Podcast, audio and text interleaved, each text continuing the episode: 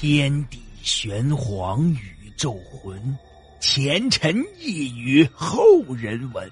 古今多少奇异事，真真假假，乱纷纭。彻夜难眠的夜晚，让大圣带给您不一样的民间故事。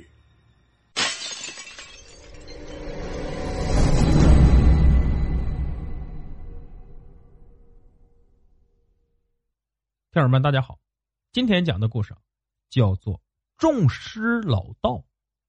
为了方便记录，我将以作者的口吻进行叙述。二十世纪四五十年代的时候，人们的思想还不像现在这么成熟，各种迷信思想汇聚在一起，导致发生了很多离奇古怪的事情。我姑父年轻的时候是个泥瓦匠，走南闯北的，见过不少离奇的事情。有一年春天。姑父来到一个陕西西南山区的一个小镇建佛修庙，这恰逢啊遇到庙会。这姑父是个爱凑热闹的人，于是就来集市上溜达。这庙会可真是热闹，各种形形色色的人，舞刀的、弄剑的、练武的、耍猴的，各种小吃应有尽有。在这热闹的人群中，有那么一对比较扎眼的队伍，是一对妇女，各个岁数的都有，他们手里拿着各种挖土的工具。姑父就纳闷这过年过节的拿这工具干嘛呀？于是就跟在后面，打算去看看有什么新鲜的事儿。姑父跟着他们东拐西拐的，来到一个人烟稀少的地方。这地方是离姑父要修佛庙那地方不远的一个山头。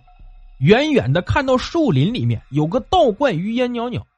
这群妇女啊进了道观之后，姑父就没法跟了。瞅着道观的附近有棵歪脖子树。姑父就立刻爬了上去，只见一个老道在一个空旷的校场给每个妇女分配一些花草种子，嘴里还念念有词。领到种子的人就开始默默的找地方开始播种了。看到这儿啊，姑父失望至极。姑父想，估计是许愿祈福的，没啥意思。正要走时啊，却发现那些翻开的土有些不对劲儿了，颜色有些暗红，而且还伴随着一股腐烂发臭的味道。姑父想，难不成他们用了啥歪门邪道来许愿，这样容易实现？姑父忍住好奇，继续看了下去。可是后来的事姑父这辈子都不愿回想。每次想起的时候，就不住的冒冷汗。原来有的妇女翻土动静大了，里面露出了人体的某些部分，有的甚至直接向外喷着黑红的血。姑父想，我的天，合着老道院子里有一大堆的死人呢。看着那一片片花草，姑父不寒而栗。那得有多少死人呢？他们又是怎么死的呢？姑父不敢看下去，从树上跳了下去，头也不回的径直跑下了山去。回到工棚，姑父就睡不着了，反复的在想这个事情。恰巧啊，离他们工棚不远的地方有个卖凉茶的老婆婆，老婆婆一直一个人，看起来也比较和蔼。于是姑父就过去问这个婆婆。谁知婆婆一脸的不悦，只字不谈。姑父也没辙，只能回工棚睡觉。这事儿啊，就暂且放下了。后来的某一天，姑父在火车上跟一个人聊天，恰巧这个人就是姑父之前去过陕西的那个地方的人。姑父又把这事儿啊提了一下，那人叹了口气，讲出了事情的原委。原来土里埋的都是那些妇女的汉子。在解放以前，大山里封闭，与外界交通不便利。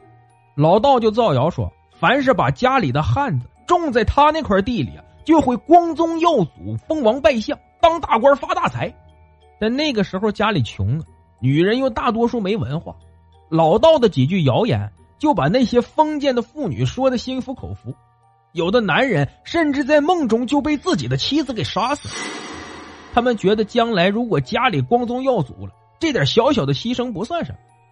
他们怕别人知道自己的秘密，又怕说了以后啊祈愿不灵，所以对外人呢只字不谈。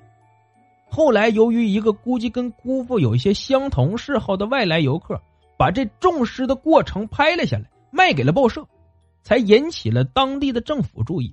然后政府彻查道观，拉了足足有两大车的尸体。老道呢也被秘密枪毙了，这件事儿也算是一个圆满的结束了。看来这交通不便利，与外界封闭啊，真的是一件非常可怕的事情。好了，故事播讲完毕，感谢您的收听。